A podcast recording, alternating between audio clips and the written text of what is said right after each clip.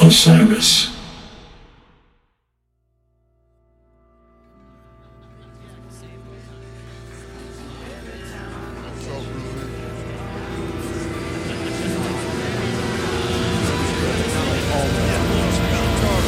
I kind of operate in kind of the same method where it starts musically for me first, and then I'll I'll find a, a melody. So the bass line. I'll have that, and then I will start to kind of almost improvise over it, recording and try and sing things that work, and then so initially it's just trying to find something that I think is musically interesting or ins- inspires me to keep working on it. So it, the melody comes first, and then when I start to try and thinking about what I want to specifically say lyrically, it's early COVID, so that's really right in the forefront of everything that I'm thinking about. The feeling's not the same. Is everything swimming inside my skeleton okay? The song is kind of a combination of two different ideas. I decided that the first half of this one idea could stick with the second half of this other idea a click track drum take, and then actually sticking them together and listening to it. It was in early March, uh, beginning of the COVID sessions, because I think you can kind of tell it's lyrically that's kind of all over this because it's kind of hard to get away from you know your environment. When you're trying to write a song you're kind of a product of your environment so it's whatever happened that day or who's in your forethought that day. So a lot of it is covid related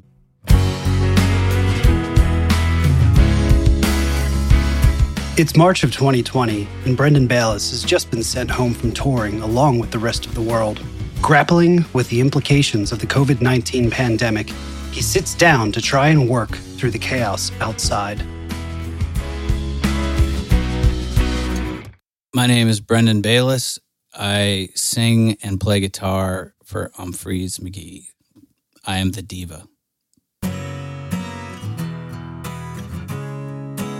At the time, Umphrey's McGee had just wrapped their winter tour and were looking ahead to Reykjavik, a three night residency in Reykjavik, Iceland, at the end of March 2020.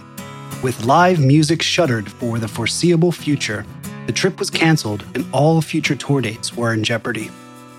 Like much of the world, Bayliss took a step back, figuring out how to process and deal with the dramatic transition thrust upon him. The one thing he still had was his songwriting. Isolated from his bandmates and best friends, he turned to old song fragments, decades old inside jokes, and his own interpretation of the events unfolding around him. This started the process of crafting the songs that would eventually fill out Umphrey's 14th studio album. Hidden from the stage and their fan base until now, the record, meticulously built up in the studio, showcases evolution, risk taking, and a shared partnership built over a quarter century as a band.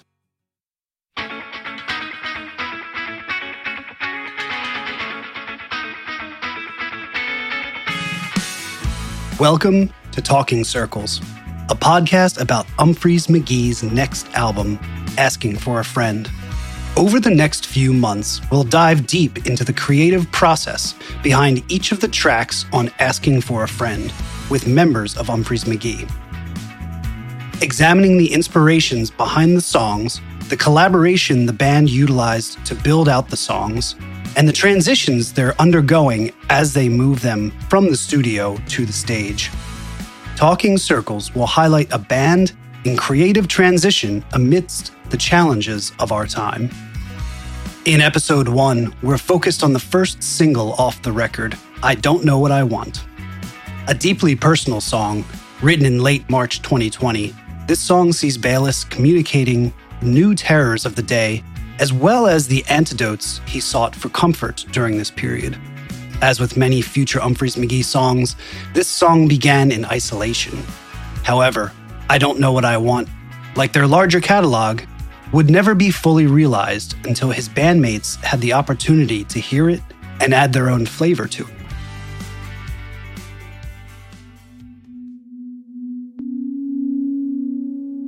I mean, you know, the first thing is uh, scale of one to 10. Is this one of his uh, better songs that he's, he's sent anyone? That's Brendan's bandmate, Joel Cummins. you know, and of course, there are plenty of good ones. So, I mean, there are definitely a few things that I'm, I'm listening for, but one of them is just like, does this melody stick with me? And is there something already there? Because a lot of the times it'll be demos that aren't totally fleshed out yet. Yeah, I'm listening for that. I think the other thing that we're always kind of conscious of is, you know, we have a lot of different Legos from different pieces of music that we've written over the years, or even just different riffs laying around. And so we're also thinking about, you know, is there something that this song needs that we already have that we could, you know, put in here with it to include it? It's Joel Cummins from Umphrey's McGee. I play the keys and I sing. the last week of March, and the whole world was kind of locked into uh, staring at screens and trying to figure out what's going to happen. That moment, that kind of it clicked.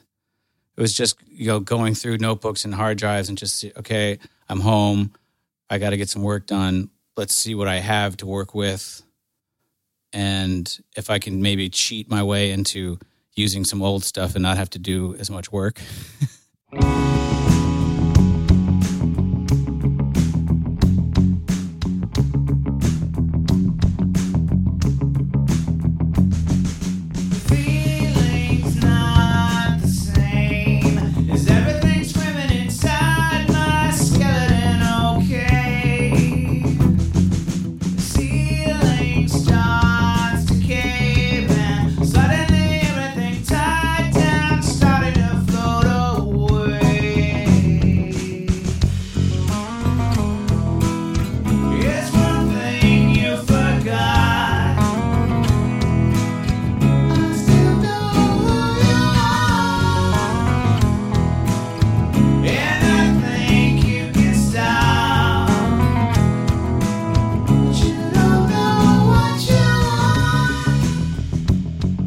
first half of the song, the demo of it was very slow. So the bass line was like,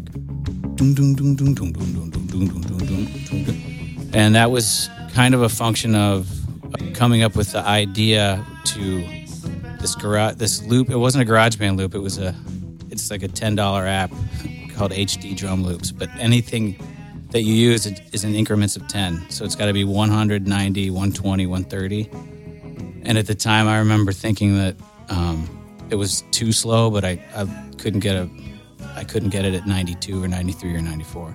So in a way, it's just you kind of compartmentalize that idea and then think about it. Uh, if you can change the key or the tempo to make it stick with something else, which is what I did. With the melody established and no hope of playing live for the foreseeable future, Brendan went about communicating his immediate reactions to COVID and the challenges he was finding in dealing with the new world we are all thrust into. In addition, he began digging back in time to past work for inspiration. Isolation and friendship were top of mind for Brendan as he began putting the song together. In addition, the fears and worries about his own health and the health of his friends began creeping in. Jeff Austin, his friend and bandmate, had passed away the previous June. And with nothing but time, Bayless found himself thinking often of his friend. part of the idea of um, the second half of the song was something that I had written maybe 2018. Just the, the minor progression, the B minor to the F sharp major. And it was uh, something that I thought I was going to use in a song for a project I had with Jeff Austin, uh, 30 dB.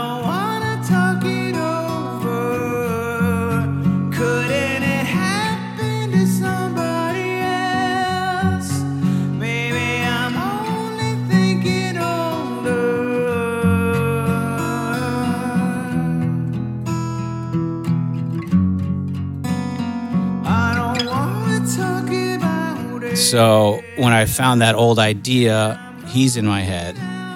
So I'm kind of thinking about him and I'm thinking about COVID. So it's weird because lyrically it's a it's kind of more about a it's not about a specific thing. It's more about a, a general uh, emotion, I guess. Part of part of the lyrics I'm thinking about um, is how we're all in this isolation and we're all kind of medicating, self medicating, and somehow kind of making excuses. I know for me, I was drinking a lot. I think a lot of a lot of us were. Uh, you just have Instacart delivered to your house because you can't go anywhere. I think alcohol sales went through the roof during COVID. So part of that is referenced in the line is everything swimming inside my skeleton okay? Am I taking care of myself, self medicating, and then starting to think about you're talking to your friends and you're seeing them in Zoom chats and everyone's doing tequila shots on Friday night to kind of stay social. And I start to think about everybody and worrying about, I worry a lot. so worrying about old, old friends and maybe, maybe um, myself or my, my friends now. And so Jeff's in my head and COVID's in my head. And maybe that will make more sense now if you look at the lyrics. Because um, the second half, when I kind of want to talk it over, that's a reference to Jeff. But then why I'm locking all the windows is a reference to COVID, uh, just being like locked inside. So they're two completely different things, but they um, emotionally feel the same to me. So I, I'm pulling from that.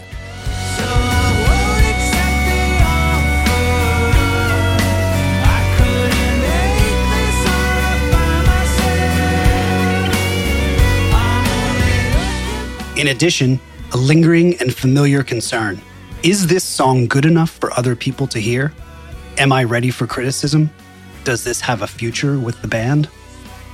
What what's crazy to me is when the first idea of a song pops up, there's always for me a lot of doubt. Is this good enough? Does this sound like something else? Is this even worth showing people?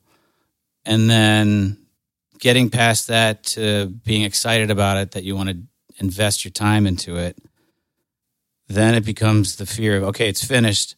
If I show people, then I have to deal with the whether or not they like it. If, I, if they never hear it, then I'm safe.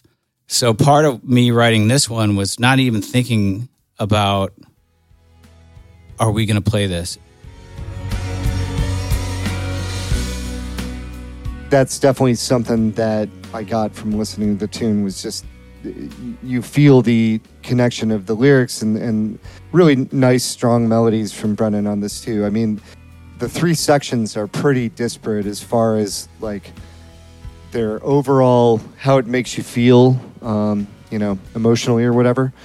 I don't really, I, I don't know how they all do actually fit together, but like, I mean, obviously we have some related like key area stuff that's going on, but uh, somehow they do feel like they're kind of they're kind of meant for each other. And I, I also, you know, really love the surprise after the, you know, the, the long ongoing bridge section where you kind of feel like, oh, is this this going to be it? We're we're never going back. And then right at the last second, we, we go back to the uh, to the chorus one more time with that uh, that kind of nice F sharp major. It's one thing you forgot.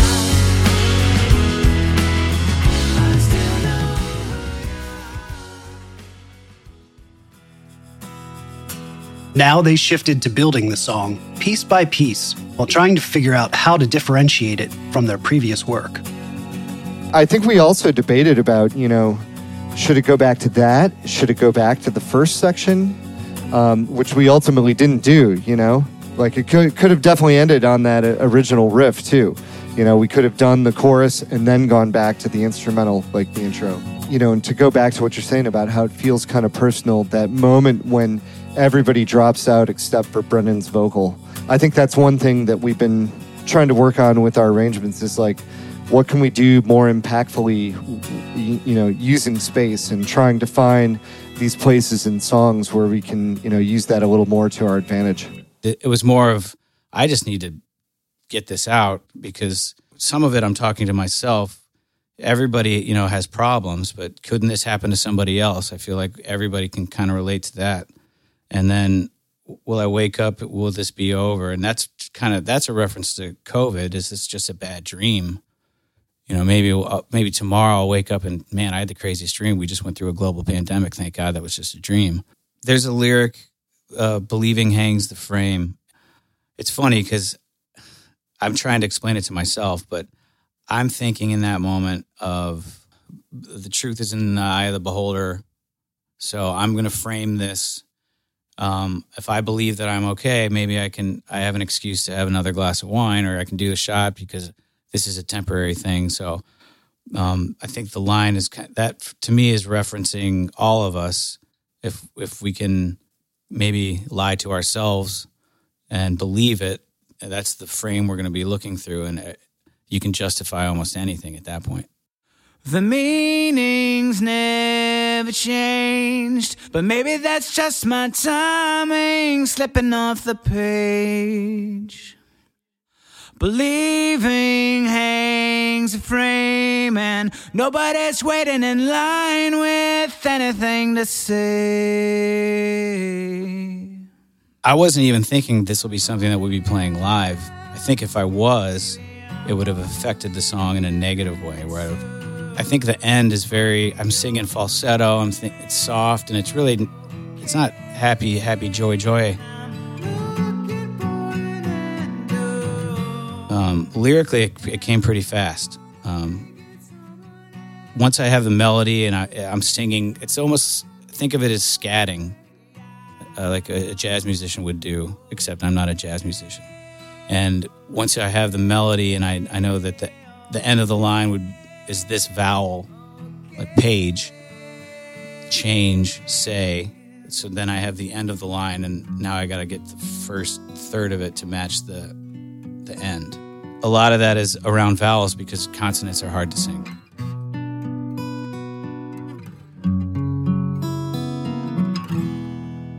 Well, the first time we really tried it, I think Kris started playing this this upbeat, almost Stewart Copeland style pattern, which my first reaction was I was it was jarring to me because I was so used to hearing my shitty drum loop that was and Kris came in with the message in the bottle. My first reaction was, okay, he he, this is becoming something different now.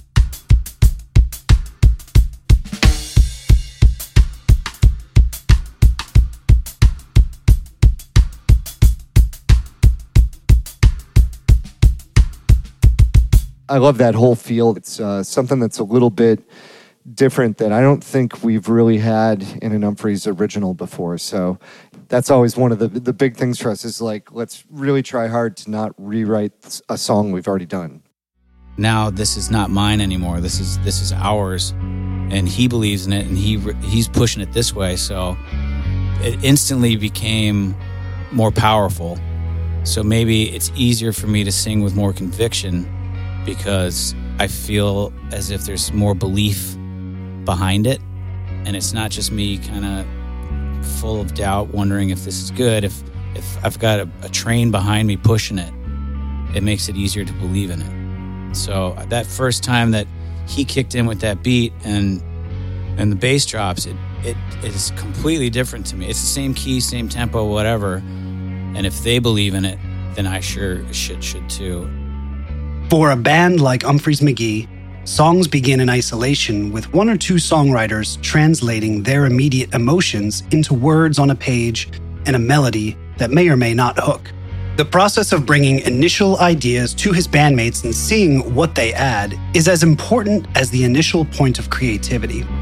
As Bayliss explains, ownership over his creative output only extends as long as he's willing to hold a song back from feedback and input.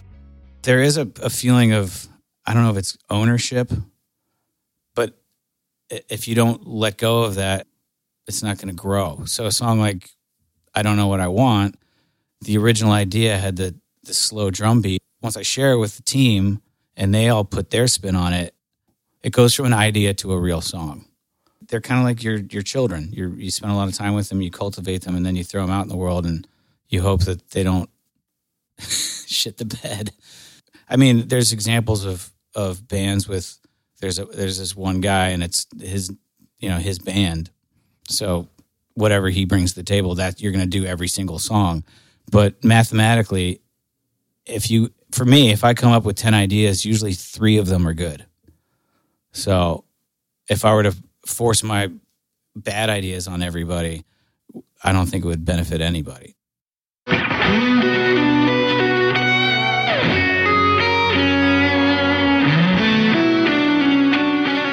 But I do remember when tracking the demo and getting to the there was an open section before the chorus, I guess, the end vocal.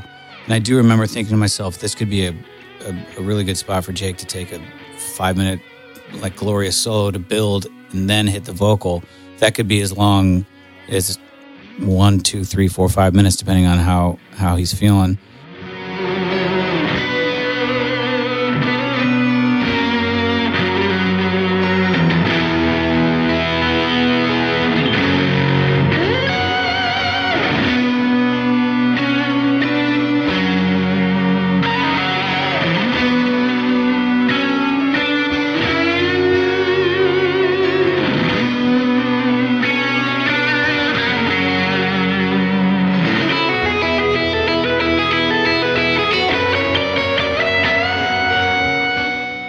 Part of the appeal for a band like Umphrey's McGee is their songs are never fully complete, even when put to wax.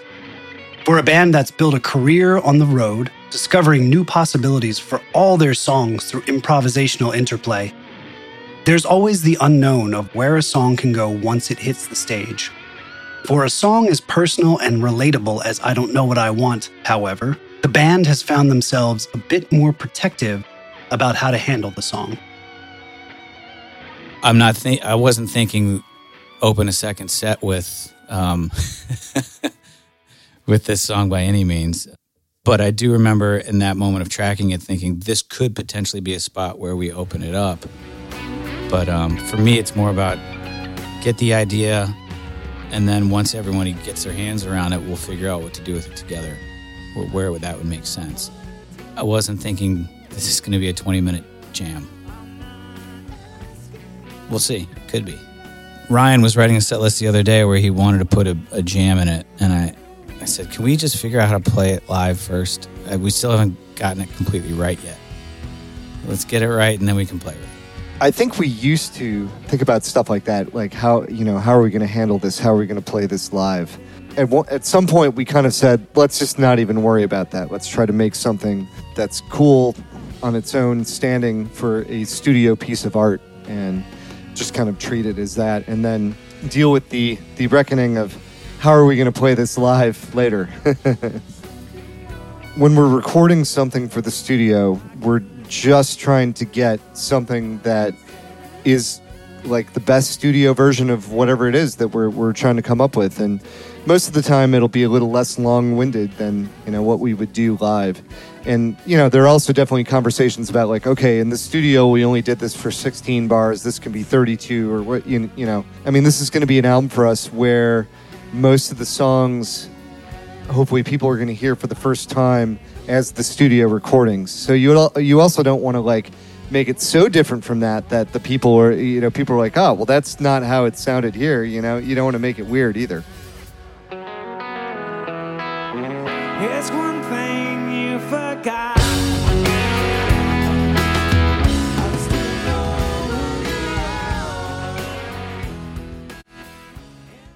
Regardless of where I Don't Know What I Want ends up in the band's live repertoire, the emotional catharsis associated with it, the connectivity it offers for listeners just coming back to live music following the COVID 19 pandemic, it's a powerful reminder of the simple importance of a song and the brotherhood built by Umphrey's McGee in their 25 year career. As we'll explore in subsequent episodes, the experience of writing these songs in isolation and then recording them over the course of more than a year proved to be one of the greatest experiences they've had as a band. Reuniting during the summer and fall of 2020 to perform drive in shows, webcasting from Jake Cinninger's studio, and constructing what would become Asking for a Friend, the band made the best of the uncertainty around them, pouring everything they had into their next album. It's one of the most gratifying studio experiences I think we've had because we've been nurturing these songs the whole time while we haven't been able to play as much live, right? And in the end, it's it's you know it's 14 new original songs that no one's ever heard before. So there's a lot of pressure too, just because the last thing you want to happen is put out an album of all new material and the fans are like, this is garbage. You're like, oh my God, we've worked on this for two years. So I think there was a huge focus to really to really look at each of these songs individually as their own uh, their own little things, you know? Each one is kind of its own baby that, you know, you've, you've given so much effort and life to. So yeah, it's it's incredibly gratifying. You know, I, I hope that people hear that they're not alone. Essentially, kind of, we're all going through this together. It's it's about this isolation that we all experience at the same time. So, are we really isolated? If we can all relate to this, looking out a window, looking for a cure. So maybe I think I'm excited about the prospect of something that was personal that I wasn't even sure would be, you know, taken as a, a good enough idea to be something that people can sing along to. I can't express to you how gratifying it is, selfishly, to see people sing your lyrics. It, it there's it's it's a really fantastic feeling, especially um, when it's a large group of people and you can hear them over the PA. Then the ownership becomes theirs, right? They're taking it, and I guess it does kind of have an emotional cathartic release. I guess if it's something that we can all relate to. I don't think of it as celebratory, but I guess if it's something that everyone can identify with, it's kind of maybe therapeutic.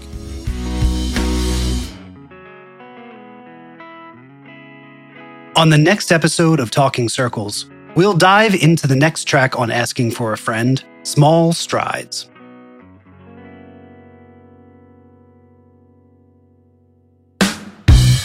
Talking Circles is a production of Osiris Media and Umphrey's McGee.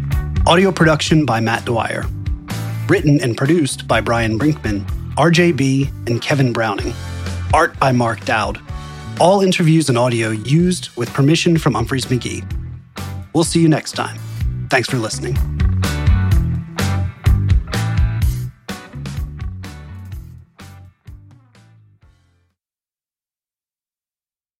Osiris.